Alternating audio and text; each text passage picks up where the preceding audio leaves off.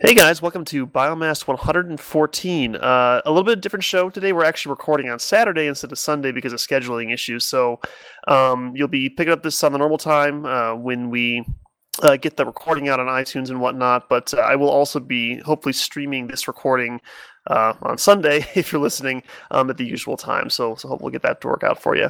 But we will still hopefully maintain the Sunday time slot moving forward. It's just kind of this week we had a bit of a hiccup. So.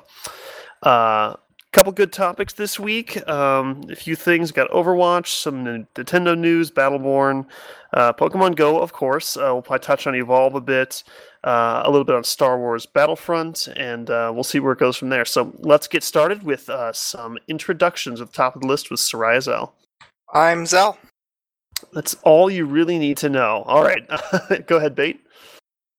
Bait is AFK real quick. You read the chat. Oh, jeez. He's killing me. Okay. Livy, go ahead. And I'm Livy. You guys are killing me. I could add in shameless plugs, but, just Livy for now. We'll do shameless plugs later. So we'll get to Bait when he gets back to his computer. But I am Pokey Draven. I am a co-host here on the podcast. I write for the Biomass blog. I used to play Dust 5.14 when it was a thing, and waiting for whatever CCP manages to get out at some point, hopefully. But that being said, let's follow our traditional CCP, or the way we used to do the podcast, with an update, but this time for Overwatch from Soraya Zell, because Soraya Zell is our resident Overwatch expert. So, wait, hold on. Bait? Oh, Bait is back because, as usual with Biomass, we are boundless unprofessionalism and we completely botched the introduction. So we'll go back to Bait with an intro. What's up, man? Hey guys, what's up? My name is Bait and I'm doing laundry. This is the most mundane introduction you guys have ever done. That's what you AFK'd on us for laundry. Yeah. Should I give you a better introduction? Because I can. The sad part is that your introduction was actually better than Bait and Livy's combined. So damn. Because I just said I'm Zell and Livy said I'm Livy, and you lose points because your introduction was hey and Bait. And then there was silence, and I'm like, actually, he said AFK. And in my defense, I put AFK in the little sidebar. You did. Yeah, you did. You just shotgunned me out of nowhere, and I totally missed it. So it's fine. It's fine.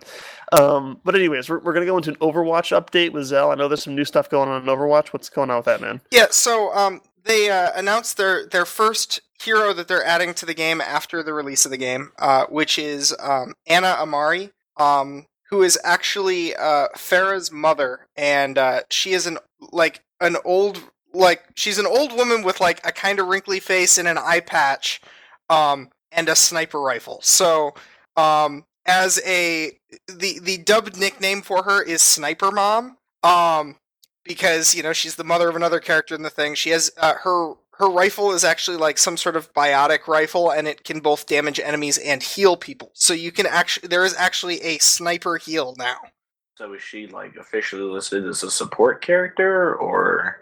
I'm not sure because she has yes, she is put in the support role. I had her page open on my browser, and I said I don't know, and then I scrolled, and it said in very big text, "Role support," and I'm like, oh yeah.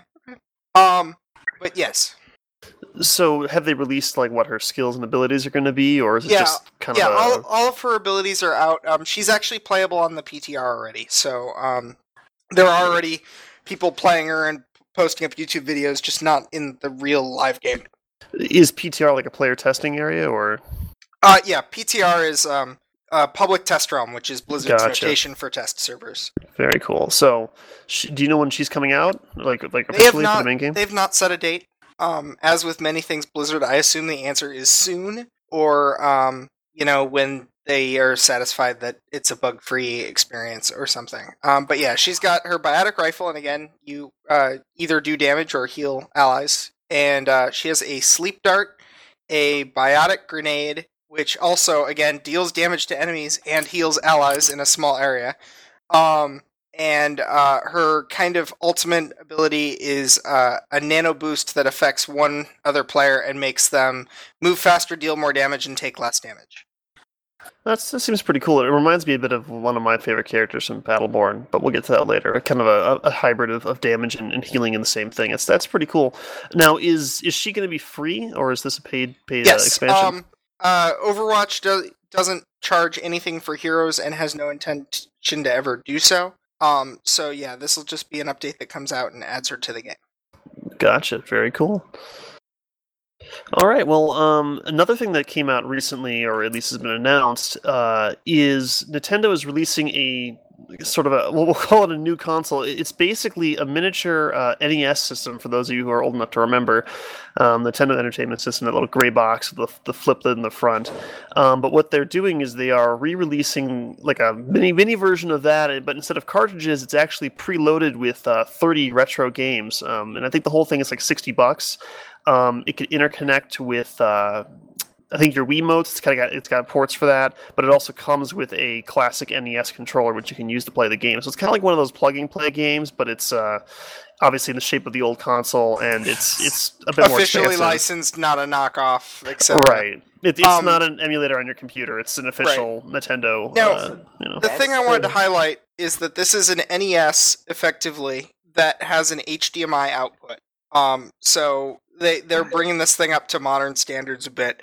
And the other thing that is distinct is that the classic controllers it comes with are actually they have the same connector as the accessory port on a Wiimote, so you can actually use the classic controllers that you get with this with a Wii or Wii U, as well as if the games are compatible, of course, or you can use a Wii controller on this. So that's N64. No, NES. NES. Oh, NES. That's You're too young. No. Well, I mean, like, I was doing dishes yesterday, and I saw, like, I glanced over at the local news, and I saw something about that. Do you do dishes? You do dishes, like, every day. Yeah, dude, we eat every day. You should. I mean, there's three of us in the house, so dinner, full sink of dishes. But anyway, like, I looked over at the TV, and it was like the local news was on, and I saw a new Nintendo console or something along those lines, right? And then I swear to God, I saw an N64, and I was really confused. I didn't look further into it, though. I haven't heard anything about an N64, but yeah, it is. I'm pretty sure it was an N64. It was something old. It was before my time. So an N64 was before his time. That's how young Bait is. I mean, look. It's actually pretty cool. I'm looking at the packaging, and it actually is very similar to the original packaging when the NES came out. It's kind of got the old 80s style to it. It's pretty grand. It looks like you can actually buy another compatible NES controller for those two-player games. And like I said before, it comes pre-packaged with the games. I don't think there's actually any cartridges. Nintendo has said there's no way to add new games. You can't connect to the internet to download anything. It is entirely self-contained. You're getting 60 games for $30 with the console to run them on. It's 30 games. It's 30 games for $60, not 60 games for $30. That'd be a really good deal. That'd be a really good deal. Yeah, so it's still $2 a game, which I think is far cheaper than what you can buy the equivalent. Way cheaper than Virtual Console, yes. Because they're like $10, or is it $5 in Virtual Console? Whatever it is, it's overpriced as all get out for games that they haven't haven't done any work on in decades. Right. So yeah, it looks like the list here is Balloon Fight, Bubble Bobble, Castlevania, Castlevania 2, Donkey Kong, Donkey Kong Jr., Double Dragon 2 Revenge, Dr. Mario, Excite Bike, Final Fantasy I, Galaga, Ghosts and Goblins, Gradius, Ice Climbers, Kid Icarus, Kirby's Adventure, Mario Brothers 1, 2, and 3. Kirby. Hold on, I got my list here, sorry. The original Mario Brothers, Mega Man 2, Metroid, Ninja Gaiden, Pac-Man, Punch-Out, Star Tropics, Super C, Super Mario Brothers 1, 2, and 3, Tecmo Bowl, The Legend of Zelda, and Legend of Zelda 2. So, I mean, there's some good stuff on there. Yeah. Good classics on there. I might have to pick this one up. One for my parents, because they grew up around this stuff playing. I usually watched that stage, but they definitely liked it. But there's some good classics on there that you could probably find online and download illegally or whatever. But it is kind of cool to have the old classic console to play them on, because I do remember playing on that quite a bit when I was a kid. Until you remember how terrible you've become at playing them.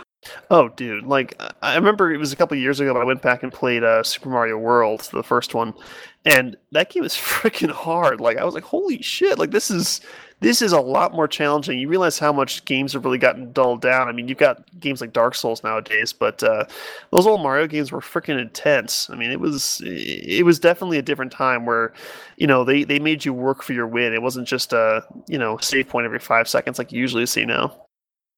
I'm sorry, Bate. I cut you off earlier when I was reading that list off. No, what's up, man? No, I was going to ask you what the games were. Oh, yeah. Yeah.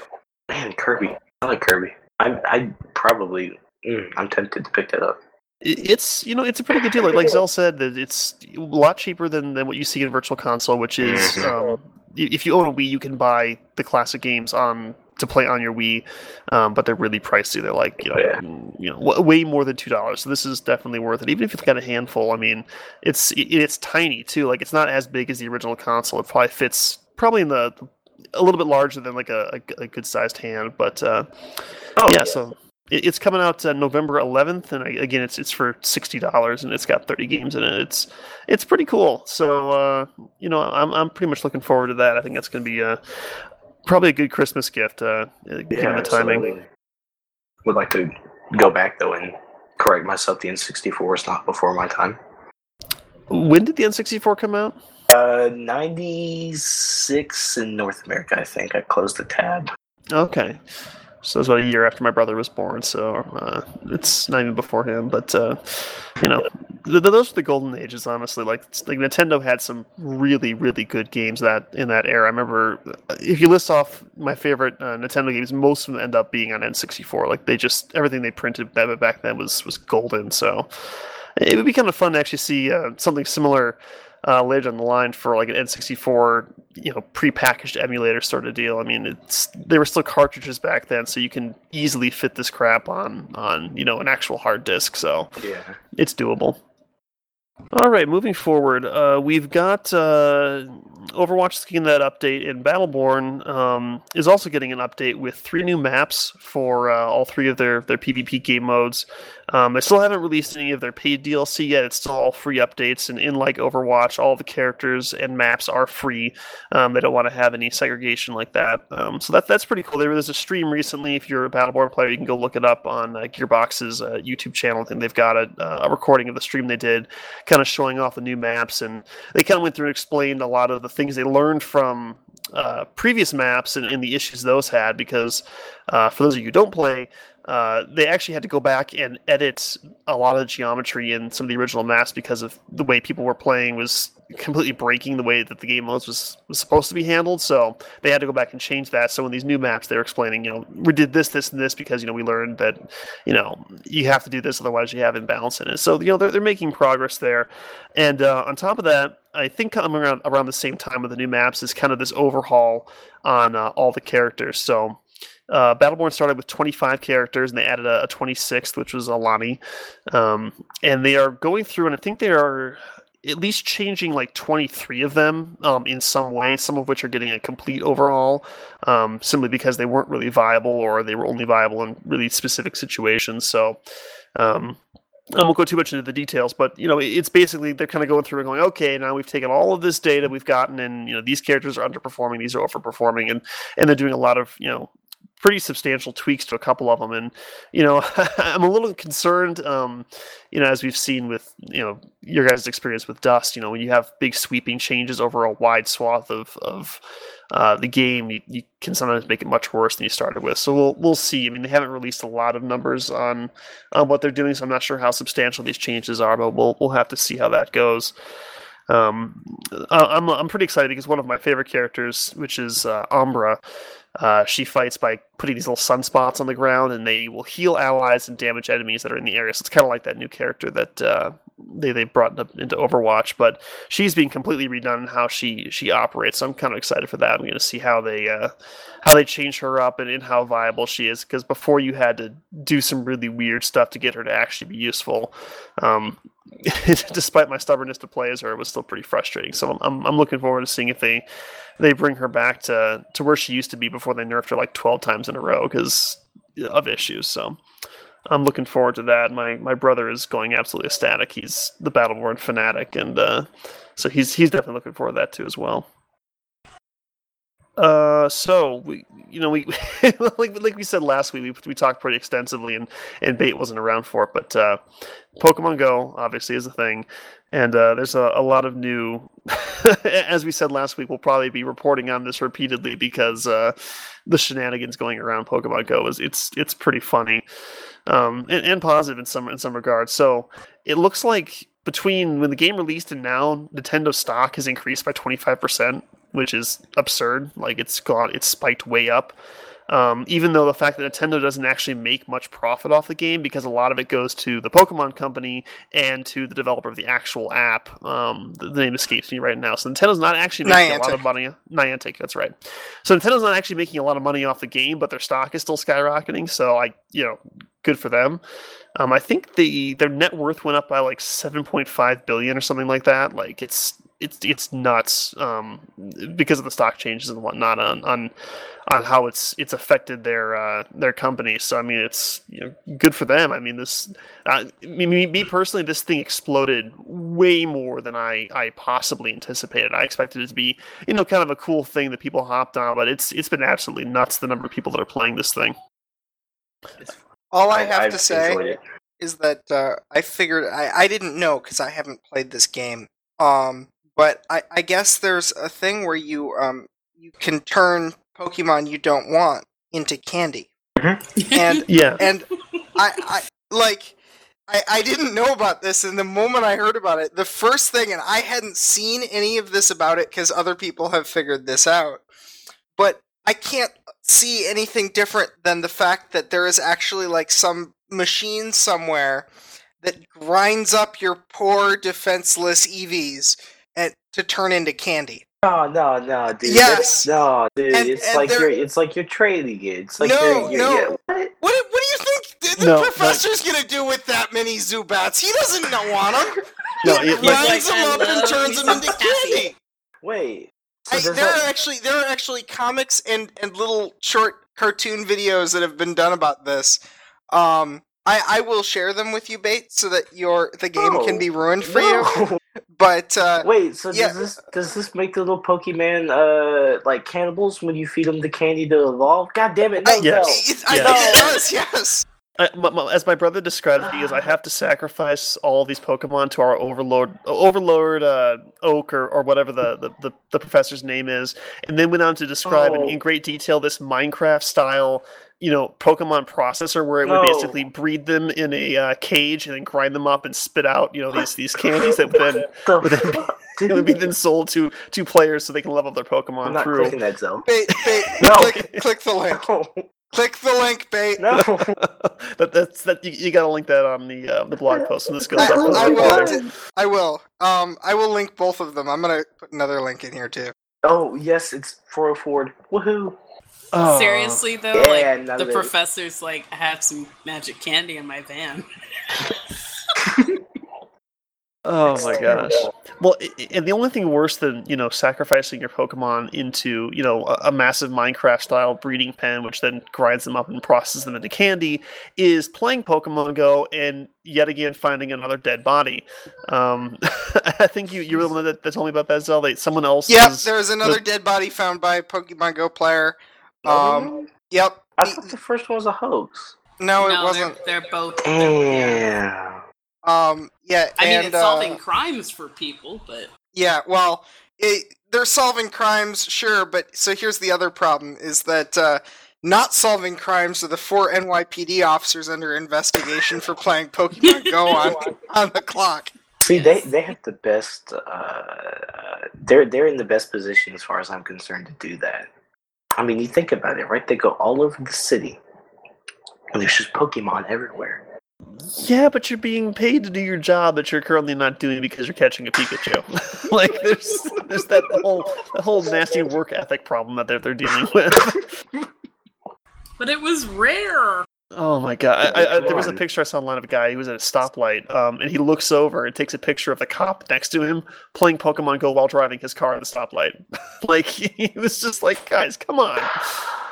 We actually had an email go out at our office, and I work at a solar company, so we install solar panels on people's roofs. And we had an email go out saying, you know, reminding everyone that you are here to work and you're getting paid for your work. You're not getting paid to play Pokemon Go, because apparently someone was on the job site installing solar panels and decided to get off the roof and then wander down the street because they found something they wanted to go catch. Wow, you know, the homeowner standing there going, guys. So it's becoming a problem where people are just kind of not doing their job because they're catching Pokemon. Like, it's crazy. I had to explain Pokemon because of my mom. Was it yesterday, I guess? That was weird. Did you look at the two links now, Bait? I looked at the one, and damn. Dude, the other one's only a minute, but you should watch it. I'm not watching that video. Screw that, dude. I looked at the comic. That shit's dark, dude. That's the game. That's what you're doing.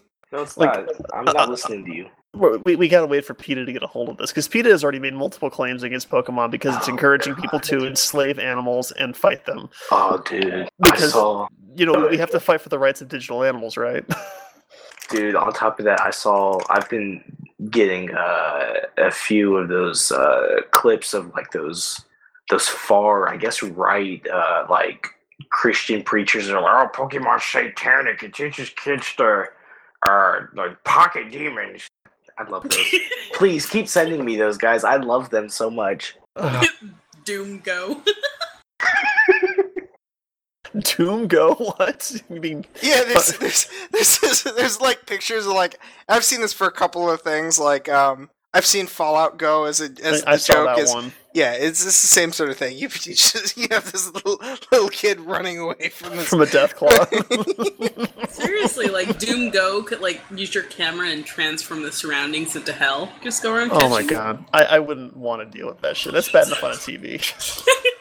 I actually saw that someone has, and I don't know if it's Microsoft did it or someone just got a hold of a prototype, but you know, Microsoft's HoloLens, they actually hooked up Pokemon Go to the HoloLens, so now it's projecting the Pokemon Go through the HoloLens, and they're looking around the room like, yeah, like that shit's cool, man. That's legit. And that actually makes me feel a little bit better, because at least you're not, you know, looking down at a phone, you're actually like looking up at your surroundings through a clear glass rather than, you know, through a screen. So... Yeah. I mean, what's the other one? Some girl was playing the game and wandered off into the street and got ran over by a car. And she didn't die. She just got scraped up really, really badly. And I think Libby's interpretation is different. But the mother was basically saying, oh, it's that damn game's fault. I shouldn't have let her play that game. And I'm like, but what you should have done is taught your daughter not to walk into a street without looking where she's going. This was that topic we talked on last week about parenting. Yeah. Oh, you guys talked about parenting? Uh-huh. Oh, dear. That is, it's okay. We could only talk about parenting last week because the kids weren't in the show. Oh, burn. Okay. Damn. But yeah, seriously, like, this is an example of the crap that pisses me off, where it's like, let's demonize the game because we don't want to teach our kids valuable lessons. Like, actually look before you walk into a street full of cars. Like, come on, people, this is ridiculous. Like, I mean, we already said, like, yesterday, last week, it's going to be bad where people are going to start getting killed because they're wandering into the street or falling off bridges or something like that because they're not looking where they're going because they're playing Pokemon Go, and it's pretty ridiculous. I think what's more disturbing is the fact that people love playing this game so much that they will go out of their way to not play the game. Like, one guy realized that he can put his phone on a record player and it will spin around the record player slowly, and that counts as movement, so he could get, you know, credit for walking around. One guy put his phone in a plastic sandwich bag and then built an elaborate pulley system that would basically suspend and swing his phone across his living room back and forth endlessly to get credit for walking. Like, you have to imagine these guys at the Pokemon company going, okay, we made a game that's really popular, it's getting people out of the house, and we're glad because it's healthy, they're moving around, and they see this shit and go, guys, really? Like, it's just helping us find the future engineers. They work that hard to do nothing. Reminds me of the guy who put his, I think he mirrored his phone's display on his computer and put his actual phone on the drone. Yes. And started flying around. I saw that on Reddit. It's fantastic. Yeah, so he was playing the game from a drone flying around the neighborhood catching Pokemon from the air. Like admittedly clever. Like that's probably the most clever one because he's actually playing the game. But like the guy on the record player, like really, your phone's just going in circles, and he's like, yeah, I'm doing really good. I earned this. I put a lot of thought into this. You know, I put forth zero actual physical effort and still got all the reward for it. I guess, man. It reminds me of, because for a while I was playing Battleborn Tap, which is a companion app, we'll call it that, for Battleborn on PS4 or whatever. And it's basically you've got your little Battleborn, and they shoot the enemies, and they keep doing this even when the game's not open, they just basically keep shooting the enemies. But you can speed up the process by tapping the screen repeatedly. Like it's a stupid game. Like there's really not much to it. But so you can tap the screen. The faster you tap, the more damage it does, and you can get through the levels faster to level up to some infinite level that doesn't matter. But people actually were installing apps which would trick the phone into believing it was being tapped at like 9,000 times a second, because a game that plays itself, you need to cheat to make it play itself faster. Like this crap is ridiculous. God, I love America, dude. I don't think it's America. I think gamers are just lazy as shit sometimes. But yeah, the Pokemon Go, it's if anything, amusing so to watch everything explode. So violent and cruel. It is, in fact, enslaving animals, and then the ones that are too weak, you grind them up and turn them into sugary candies, which then you feed to their brothers and sisters, not understanding that indeed they are eating their own siblings. So I see potential here for like a really messed up fan fiction. I think it should be a thing. It should actually be like a fan made movie that they can, the dark side of Pokemon Go and what's really going on behind the scenes. Watch the video I sent Pokey when you get a moment. It'll take a look. Yeah, it's basically gonna be like Soylent Green, but with Pokemon. It should be a thing. I kind of want that to be an actual parody. I actually, when I posted that, I was like, "Wait a minute, is this what's really happening here?" And someone responded with "Soylent Pink is Pokemon." That's awesome. You guys are the worst. Here I was having a good time walking around my city catching freaking Pokemon. Well, I mean. We've ruined what's left. Now I can't ever turn into Pokemon. I have limited spaces. Well, I mean, you can. Okay. Yeah, I guess you're screwed. You're rare candies. Yeah, okay. Mm-hmm. Sorry, babe. Man, I suck. So yeah, we'll continue to cover Pokemon Go. I mean, this stuff pretty much writes itself. It's pretty funny. Everything. I will say one last thing about that. I do like how it's bringing people together. Like I've seen that. Like I know just here locally. We've had, I think there's a story on the news about how, people are just like convening downtown and getting to know each other over Pokemon Go. So you'll have a group of, 5 or 10 strangers or whatever, just walk around the city, acting like they've known each other for freaking ever. And then, you find out, they're here because of the game. So that's probably the coolest part. Yeah, I mentioned in the show last week that they had a massive meetup of like 1,600 people at a pretty popular place near where I live. And so they all gather together with the intention to drop lures to basically mass, attract a bunch of Pokemon so everyone could benefit from it. It was pretty cool. Nice.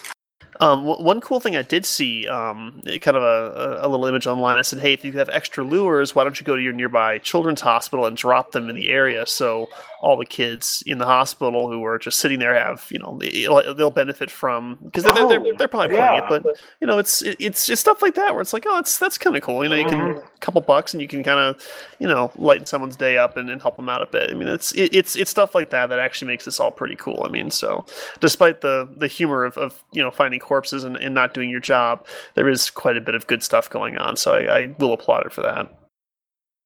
So another thing, we mentioned it last week, the game Evolve went free to play on PC, and we joked about it going from 150 concurrent players to 22,000 or whatever. Apparently there are now 1 million registered users that are playing Evolve on PC, and it seems to actually be, I haven't dug too deep into the reviews, but it does seem that it has improved quite a bit. And it sounds like, from the sounds of it, you can actually unlock all of the previous, paid content by playing. It's just obviously faster if you pay for it. So it is kind of that classic free-to-play model where you're not locked out of anything. But kind of like when I got the really cheap Rainbow Six Siege, you could still get all the starter stuff. You just had to work for it.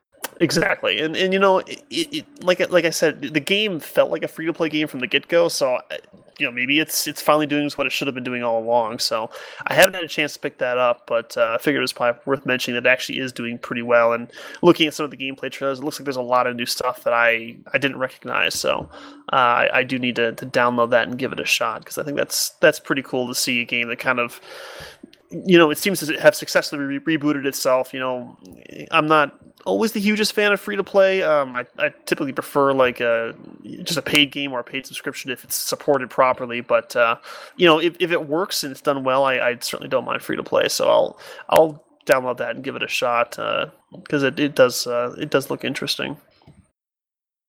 So another thing that did pop up is that...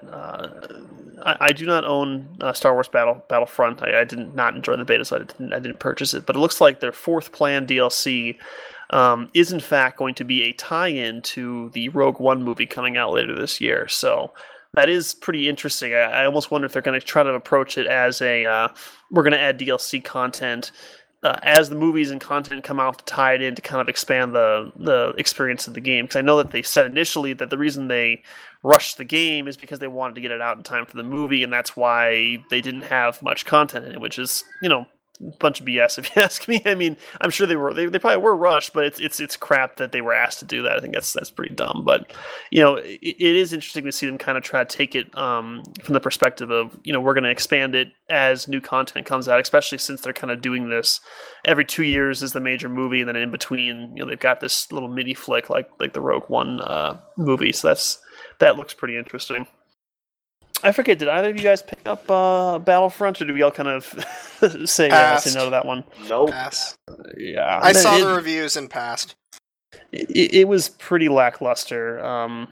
I haven't followed if they've updated much, but I think for the most part they've just added paid maps and campaign stuff, which, you know, you can add as much maps and storyline as you want to a game that's got a bland gameplay, and it's not going to want to play it. It was just the beta just kind of killed it for me, which is a real shame because I was looking forward to it, and it just I couldn't justify it, especially, you know, with limited time to play games now. You got to be selective, and this just did not meet the bar for me. But I will say it is interesting to see them try to at least keep up with the story in a way that makes sense, so that, you know, it kind of complements the movies as they come out, you know. That game has a campaign? You know, I don't know. I think it does to an extent. Well, in the beta, there was a co-op sort of thing that was going on, so I guess so. Huh. It's a real shame because, I mean, like, I was never really... I enjoyed Star Wars, but I wasn't really a Star Wars lore buff. I just kind of, you know, I saw the movies and played a couple of the games. But looking into it a little bit more with recent, you know, re-releases of stuff, you know, there's a lot of really cool lore tied up in Star Wars, and a lot of it gets retconned and whatnot. But, you know, especially with, like... With Star Wars Rebels and Star Wars Clone Wars, you know, the animated flicks that came out, there's a lot of really deep stuff that you don't get in the movies, and, you know, they could have really taken their time and you know, dove into that with Battlefront. I think it would have been, you know, really, really good, the stuff they could have pulled off with it. Some of those, like you were saying, how deep they were. I mean, you know, I feel like some people just write out, "Oh, it's an animated series. It's not all that deep." It's pretty deep story wise and character development. Fantastic. Oh yeah, like I haven't watched the entirety of Clone Wars, but like from what I did see, and my brother has seen everything, and we've talked about it in length before, and that's really good. Like it's really, really good. Like a lot better than some of the movies. So, you know, there's a lot of backstory that you just don't get from the movies. And, you know, some people may not want to read the books, and not even all the books are accurate. But, you know, Clone Wars is considered canon. I think Rebels is considered canon. So, I mean, all of that is within the mythos of what you're seeing moving forward. So it's really worth it. If I had more time, I'd go back and actually watch Clone Wars in its entirety, because it was really, really solid stuff. And it was good to see a lot of the character development that you don't get because the movies time skip a lot. Particularly between like 3 and 4, there's obviously a very large swath of time, and then that's kind of where Rebels comes in. It's kind of I believe it's moving from movie 3 to movie 4, you kind of fill in that empty space, which is really useful. So, you know, and obviously Rogue One fills in the gap between, you know, I think it's 4 and 5 where they're stealing the dead. Or no, sorry, Rogue One is before episode 4, right? Yeah, that's right. Because it's them stealing the Death Star plans. So. Mm-hmm. You know, it's cool stuff. There's a lot to go off of, and they just kind of fell flat with it, which is a real shame. But I wish there was a better medium that I would actually want to indulge in that to kind of get that storytelling. But it's not going to happen with Battlefront, unfortunately. But you know, c'est la vie. I know for a fact that there are a few other Star Wars games in development right now, so maybe they will get some of that. That is true. They've got the TIE Fighter VR experience. I think that's coming to Battlefront. I'm not sure if that's like a side expansion or if that's going to be able to be purchasable as its own thing. I hope it's its own thing because that would be really cool. I remember playing the Rogue Wing games back in the day, and having that in VR would be really badass. I know Visceral, I'm pretty sure they're the people who did Dead Space, are working on an action game as well. Is that the VR lightsaber one, or is that something else? No, that's something else. I think it's good. It's a third-person shooter. Okay. Yeah, I mean, there's a multitude of paths they could take with this, and I do hope that we see more of it because Star Wars is a fun universe, and like I said, I've played a couple of the games in the past, and they've all been really enjoyable. So, you know, I'd like to see more of it. Just it's probably not going to be Battlefront, unfortunately. Yeah. Yeah, I really wanted to like Battlefront. I mean, I put so many hours into Battlefront 2 specifically. Mm-hmm. So I was really watching this one and was like, okay, I hope it's good. And then it wasn't. Well, I will say the game is gorgeous. Like, it's probably one of the best looking games in the market right now. It's just the gameplay is just crap, unfortunately. So I will take my every once in a while, I take a dig at Star Citizen. Apparently, someone actually went and appealed. They purchased content through Star Citizen, which still isn't really released yet. And they appealed to the Attorney General of California, I believe. And basically, they pressured Robert Space Industries into issuing a $2,500 refund for content purchased through their kind of their early adopter program. In exchange for a permaban, but you know. Well, yeah, but if you're asking for a refund, you probably aren't going to, you know, play the game anyway, so... I don't know, a couple years from now, he may feel real jealous. Or just gets a new computer and a different card, but... Yeah. And a different credit card number and a new name. Just have his girlfriend signed up for him, it's not a big deal. Credit cards. You know, either way, though, it's. I have to laugh that, you know, it's been, what, 2 years since the original release date, and the game's not out yet. And the fact that someone actually spent $2,500 on the game, and at least they got a refund for it. You know, Denny spent more on Dust. You know that. Well, it's because Denny basically funded entire updates of Dust by himself. Like, I don't even want to know the ridiculous amounts that he spent. Didn't we have one guy on the show that said he spent like over $1,000 and he started playing after FanFest 2014? Oh no, poor guy. And then he was upset because they're moving to PC, and the thought was, you know, if you hadn't spent that money, you could have taken it and bought a PC with it, and you wouldn't have an issue. You know, there's some of these whales that buy, you know, the content, these free-to-play games is crazy. Obviously, Star Citizen is not free-to-play, but... I mean, in most cases, if you're spending that kind of money, it's because you really actually can't afford it. And hopefully, yes. I mean, the thing is like... So, crowdfunding is not something people should do if they're planning to, like, do something like go to the Attorney General because you didn't get your stuff. Crowdfunding is like gambling on stuff you want. And by the chances are, by the time you get it, you won't want it. One of the ones is that a friend of mine backed like this like power outlet USB thing where you set your USB on top of your phone on top of the... power outlet outcropping, effectively. And that was a thing. And he backed it. And then by the time he got it, there was USB Type-C, there was Quick Charge 3.0, there are all these new specs for different, you know, the way phone chargers work. It doesn't work with his phone. And the thing is, you know, like, people are finding out they backed stuff like Coin and stuff, and now EMV chips are a thing, and a lot of these weird, like, digital card things don't support that stuff. And that's the nature of crowdfunding. You're taking a huge risk. And, you know, this guy wasn't necessarily entitled to a refund. He got one. Our RSI actually said, nevertheless, having reviewed your complaints and interactions with our customer service agents, we have determined that it is also in our interest to terminate his participation in our fundraising community. We are therefore agreeing to close the complainant's account permanently, and we will issue a refund. Makes me wonder what RSI is doing with all that money that they've gotten. They're paying like 6 different game studios, which they have. Oh, wow. They're on like 3 different continents. Oh, yeah, Star Citizen is absurd in the amount of overhead they've got going on. Wait, it's a great way to get a vacation to whatever continent you want. To have an office on each one. Well, but like, wait, each of their offices on a different continent? No, it's an exaggeration. Oh. But I mean, imagine it's like CCP having their different studios. You know, they've got Shanghai and Atlanta and obviously UK and then Iceland, of course. You know, they are spread out to a degree, you know.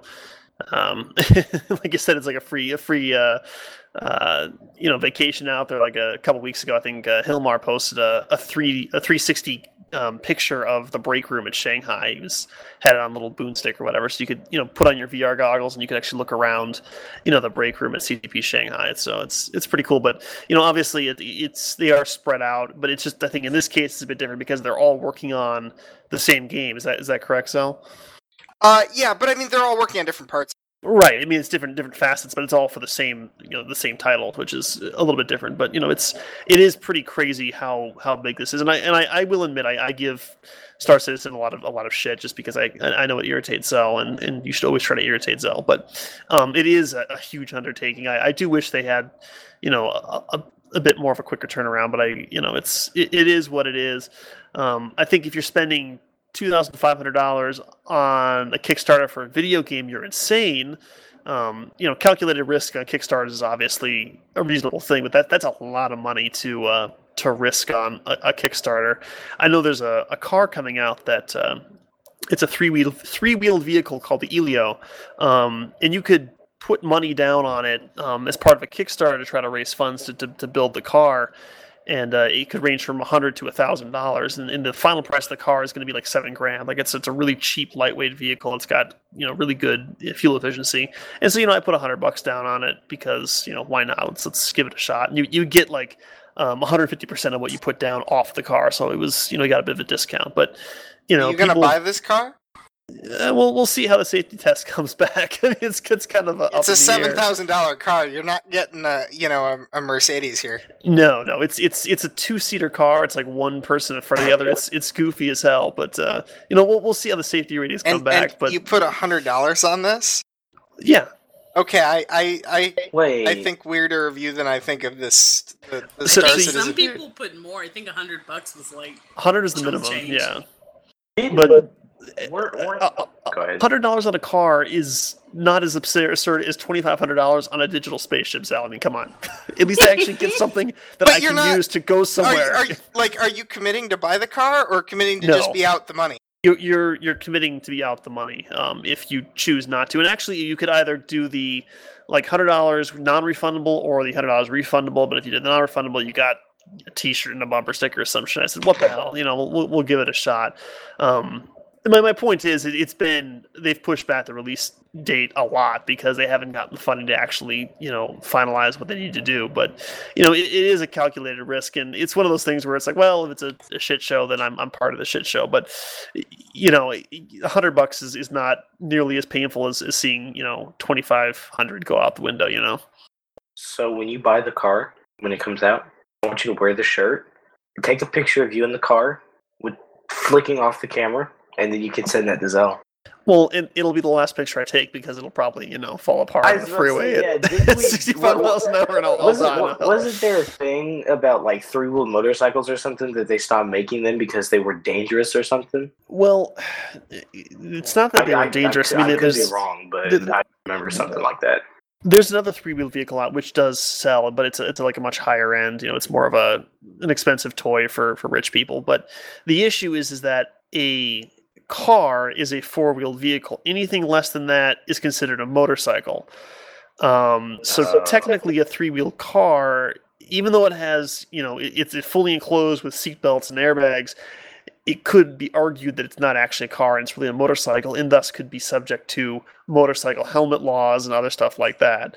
So the issue is that they had to go through and get legislation to, you know, put in an actual classification for the vehicle being an autocycle, I think is the term they ended up with. But it's basically to classify it as a car, but it's not actually a car because it has three wheels, but it's not really a motorcycle. So it was an issue in some states, not in others.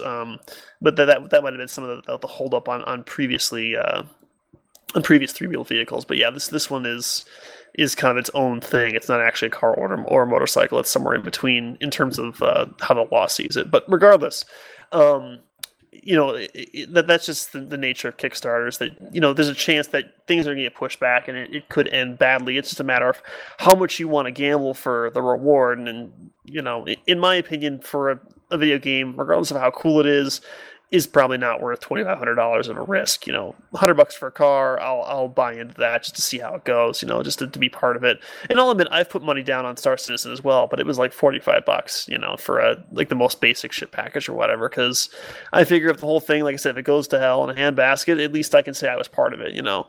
And then laugh at those who put a lot down, a lot more. But yeah, I mean, that's Kickstarters. And unfortunately, you've got a lot of bad Kickstarters or ones that go south really quick. I know there was a game recently that came out it was in development, and the lead art designer decided to leave and go to a different company and start his own company or whatever. The issue is that they were stupid and allowed the lead art designer to retain 100% of the rights for the art assets.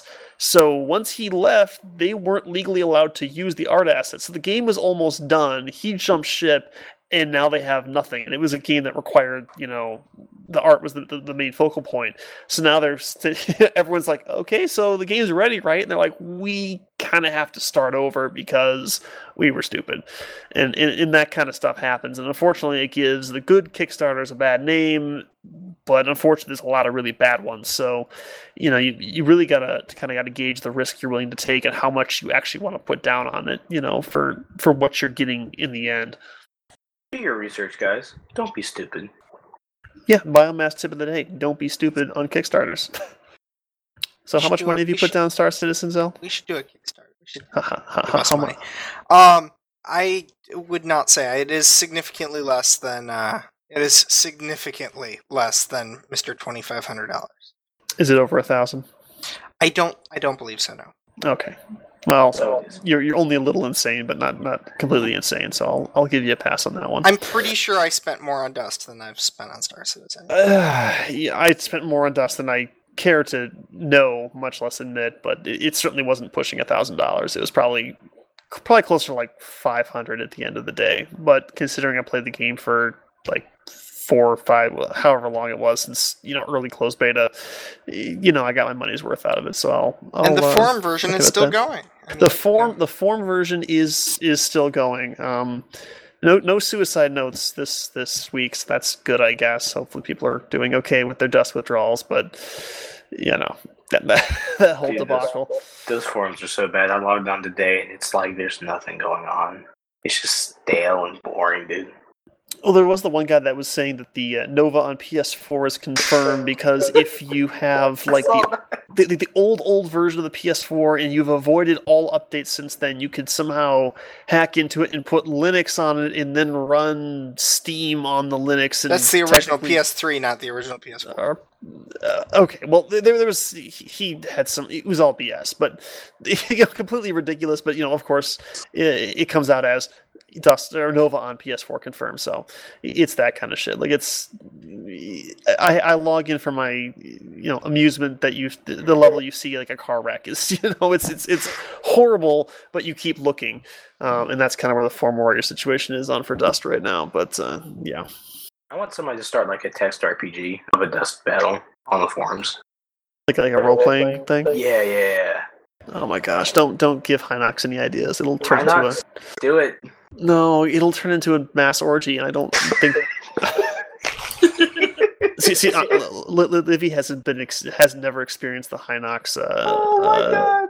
Yeah, there's a guy named Hynax on Dust, and he basically would take various people or figures from around the Dust community or developers and put them into very detailed hardcore gay fan fiction where they're basically it's something else. If you ever hate yourself, you can go look it up. I have not had the pleasure of sitting in the group as that was read out loud, but I have read it. It's damn. I think Jadek was in a group where they sat around on the last day of Dust and listened to people do a public reading of Hinox gay fan fiction. It was I decided to pass on that one. I was sad we didn't like a recording of it to put on our channel. Yeah. Do you really want that on our website? We have an explicit tag on our feed. It's fine. Oh, good lord. Okay. Yeah, I'm not putting Hinox fan fiction Audible on the website. All right, guys. Was there anything else you guys wanted to touch on before the end of the show here? Aside from the one other thing Zell has. I went outside. That was cool. Outside, were you playing Pokemon Go when you went outside? I was not. No, I was actually in my absence last week. I went to Montana.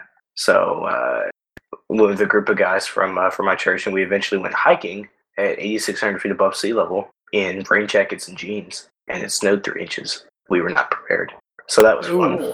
Yeah, that was a lot of fun. I hear the people there are very nice, though. Oh my god, dude, the people there are so freaking nice. It's because they're close to Canada. It does shock you, because I was out there 2 weeks ago, and I was like, you guys are actually normal. Yeah, 7 hours away from Canada will do something to you, man.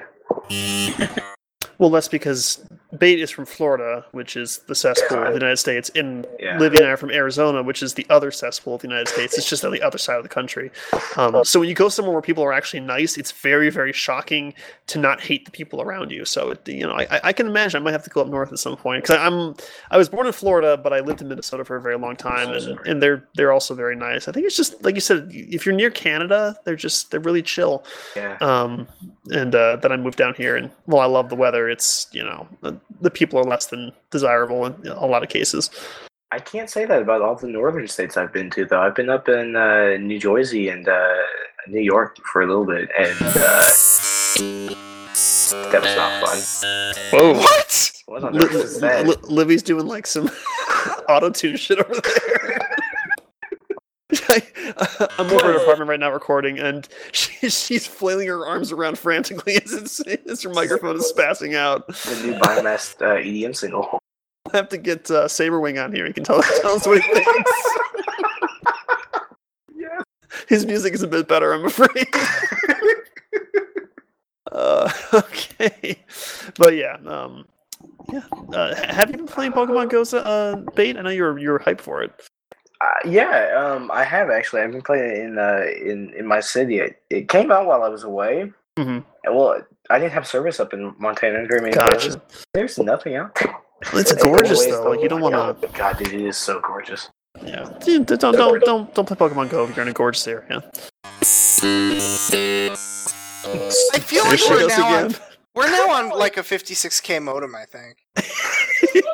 So in lieu of Nintendo's old system coming back, we're actually going to go back to the old dial-up tone when we're uploading the podcast here. She's like throwing her hands up in confusion. When she tries to talk, it just goes to shit. So I think Liffy might be out for the count. But yeah, so Zell, do you want to give people a I'm trying not to like screw over my team again in this boss fight. Can we, like, extend the show, like, 5 more minutes? Well, what are you playing? What do you think? Wow. World of Warcraft? Yeah. I guess I could, while you're talking about where you're playing World of Warcraft, I can talk briefly about the new update for Final Fantasy XIV that probably none of our listeners actually play, but it's kind of cool. They've got version update 3.35 coming out, where they're adding a system called Deep Dungeon, where it's basically you go down 1 through 50 floors, and it's random every time. It's procedurally generated, so you're kind of on this grid, and you kind of have to discover each room, kind of like Dungeons & Dragons style. But it's kind of neat because your character starts off at level 1 when you enter, and then you level up very quickly as you go through the levels and work your way down to the bottom floor. And then there's special rewards for doing it and whatnot. But It's pretty cool because it's a nice way where you can get some experience if your character's not maxed out. But if you are like a maxed out character and your friend comes in and starts playing, they only have to play to like level 17 out of 70. And they get access to this deep dungeon. And since you all start at level 1 when you go in, it doesn't really matter what level you are on the outside of the dungeon because you're all the same on the inside. So you can go in and you can kind of do a new experience. It's different every time you go through it. And it lets kind of old players play with new players, which is pretty good because if you've played MMOs, a big issue that they ultimately face as they go through subsequent updates is that the amount of content between starting and getting to the end game content where your friends are probably playing gets really, really long. Like it's absurdly long where you're going to spend, sometimes a couple months just trying to get through the content so you can play with your friends with the new stuff. And so this is kind of a way where you can have an experience where the new players and the old players can play together and they can both benefit from it greatly because the rewards are scaled to the person's current level when they get the reward. So if you're a new player, you still get like a really nice weapon at the end or whatever, but if you're an old player, you can still benefit from it. It's still worthwhile, which is really nice. And it's also a good place to try out new classes because in Final Fantasy XIV, you can change your class. You aren't locked to a particular one, so if you want to try something new, like a tech romancer, which Livy's trying to play right now. I'm kidding. It gives the opportunity to kind of try it out in a setting that's, from the ground up, and you can learn something new without necessarily disrupting normal dungeons where other people are probably trying to play, as quickly as possible, where this one is, you kind of have to take your time with it because it's a bit more challenging in how it's set up. It's a lot different experience. So I think it's coming out on the 19th, and that's for Final Fantasy XIV. I think there's a free trial that's available. If you want to hit me up on Twitter, I can give you information, and I get a benefit from it, but I don't have the information offhand. But I think you can play up to like level like 30 or something on a free trial and give it a shot. Really good game. Just hit me up at Pokey Draven on Twitter if you want information on that. So yeah, I'm looking forward to that next update. It's a really good game. They update it really, really strong update content patches, and then every like year or two they have a big expansion you can pay for like $40, and that's a whole new story. Like the Heaven's Ward expansion that came out a couple of years ago, or probably a year ago or so. It was basically the same length as the original game, so it's basically doubling the content with each expansion. So it's definitely worth it, and I think it's $15 a month. But like I said, they really good update. There's more content than you could possibly ever want to play. Like it's absurd the amount of stuff you can do. For people who actually manage to do everything, there's no way they have a job. Like it's crazy how much you can do. It's the only game I've ever sat and complained I have too much to do in this game because there's so much content coming out. So, I really enjoy that. So Zell, have you wiped yet? We did actually. There was just the healers left. All the tanks were dead. All the DPS was dead. And the healers just kept healing. I'm like, just stand in the fire and die. Just die. Freaking heck. What role do you play in World of Warcraft? I'm tanking because tanks are OP in this game. They're a horribly broken design. They win at everything. They can do group quests, solo. There's like basically no reason to play anything but a tank in World of Warcraft. And it's been that way for like the last 4 years of the game. So I switched from a druid to a paladin a long time ago. Because paladins are basically tanks and healers at the same time, right? Oh god, I used to when I was leveling my paladin, I was tanking, I was the top DPS and the top heals. I kept myself That's healed retarded. While I tanked, and I did most of the damage too. It was so stupid. That's how broken tanking can be in this game. Cool. So do you want to talk about what's going on with Loot Crate? Yeah, so We're trying this thing where we talk about things that and recommend that you click on a link that gets us money if you buy it. It's also known as advertising. So the thing was that we have this link on our website now. It says Get Loot Crate. It's up on the top bar. So if you don't know what Loot Crate is, it's a really affordable service. I think it's like $20 a month for their kind of basic crate. They have different ones too. There's like a $6 one. There's a bunch of them, and like if I was to get a crate, I would get like the Firefly crate because I'm a brown coat at heart, first and foremost above anything else. But so they have a couple different theme crates. If they're, I think there's one specifically for gamers or specifically for anime people or whatever. What do you call an anime person, anyways? I don't even know. Otaku, typically. Okay, all right. See, I don't know these things. Anyways, basically, you get a crate and they send you. I assume it's like what they get cheap overstock stuff or something, but they give you like a big pile of stuff. You get random nerd stuff in your mailbox every month. So, like, they usually have a theme, so they'll do, like, a, you know, they've done, like, a Star Trek month, and they'll do, the last one was, like, something about Visions of the Future. They had, like, a Star Trek item and a few other different things. There's usually one, like, really big item and a bunch of little small ones. I know nobody who gets it who doesn't love it, because, like, everybody unboxes the things and posts pictures of what they got on social media and stuff like that. And I see it on, I use Google Plus, but I'm sure people talk about it on Facebook or two. Yeah, bear in mind that it's not just necessarily, like, you know, figurines and stuff. Like, I think the $6 one, like, they send, like, it's like small clothing items. I mean, like socks and, you know, ties and stuff like that. And it's evolved a lot since I first heard about it. I always thought it was just the $20 one, that was it. But there's like 15 different packages now, of stuff you can try out. And like Zell said, there's a link on the website. You can click and you get a discount. I think it's 10%. Yeah, there's a 10% discount. I think if you go through, mm-hmm, and you know, we get a kickback, which is nice because, unfortunately, when you host a podcast with no ads on your website, we just end up paying for it. You end up paying for it. Yeah. It just costs us money.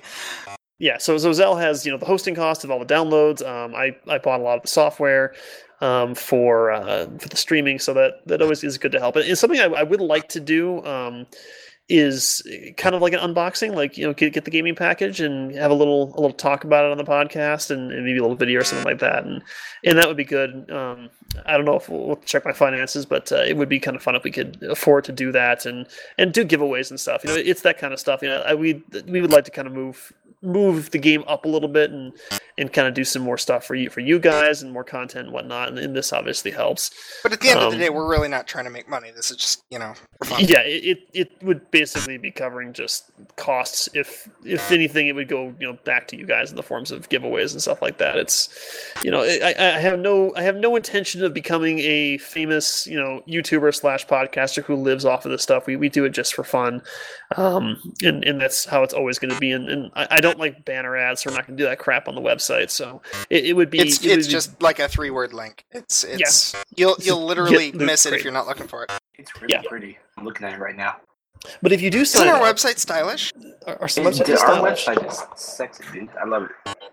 If you do have Loot Crate, or if you sign up for Loot Crate through us, be sure to let us know. We'd be happy to post it up, and you'll be curious and see what you get each month. It is kind of fun to have the viewers actually interact, and we could probably post it up on the blog and stuff like that. So, you know, it's good stuff. It's something I'd like to get into. I got to look at it some more. I mean, we've been kind of jumping around and trying to figure it all out with them to see how it all works. But we're good to move forward, so I'm going to kind of explore options as well, and we'll see what kind of additional content we can bring you guys. So if you are interested, be sure to use our link, because you get the discount, and it helps us keep things moving, because unfortunately this stuff is not free.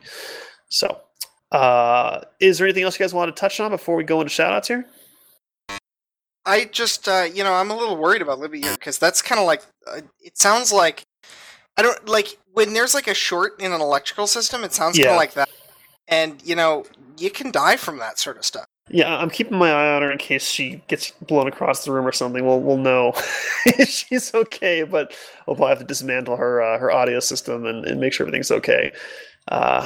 You know, I have some new equipment coming in too that I have to get set up. Unfortunately, it was arriving tomorrow, so I was hoping it would be ready for the podcast, but we had to move it up till today on Saturday. So next week I get to try out my new microphone. We'll see if it's at all an improvement. It makes my voice any less obnoxious and or nasally. Probably not. But so yeah, shout outs. Do you want to give a shout out to Zell? I just gave a shout out. It's to Loot Crate. Just to Loot Crate. Are cool. Oh, that is such a Loot copy. Crate. Click a link, get a Loot Crate. It's that simple. There's my shout out. Fine. All right. Bait, what's up, man? Shout-outs? Yeah, I'd like to give a shout-out to the people who hosted us in Montana. You're never going to hear this, but it was still really nice to stay with you and eat your food. So that was cool. What else? I guess that's it. Shout out to Pokemon Go. Much fun. Grind up those Pokemon, man. Just no, keep them. Libby, can you speak, or is your mic shot? Okay.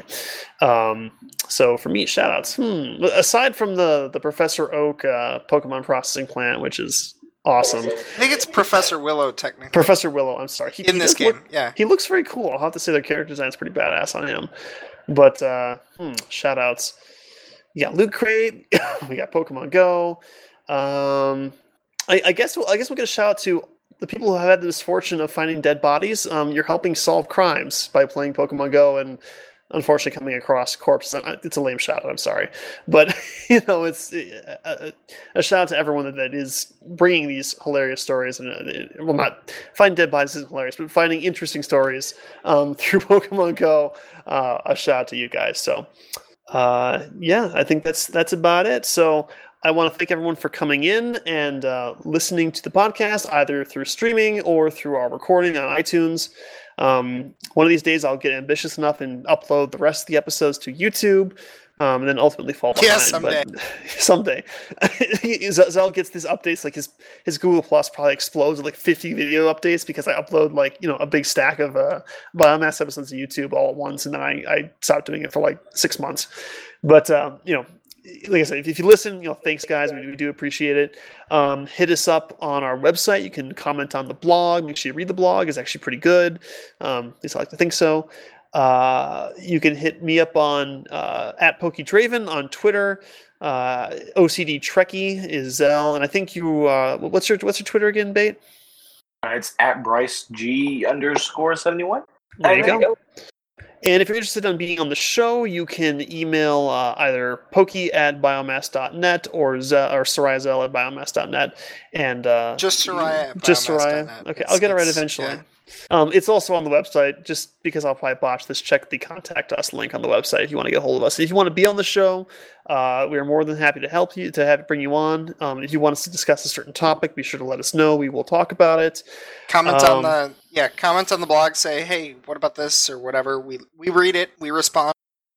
Yeah, shout out to Fox Guyden, who actually was commenting on last week's podcast as we were doing it through the stream. It was pretty cool to see his comments pop up on there. So that was kind of fun. Fox has been like our most prolific commenter. Yeah, Fox is basically the mascot of Biomass, if we had one, because he does listen and demand updates.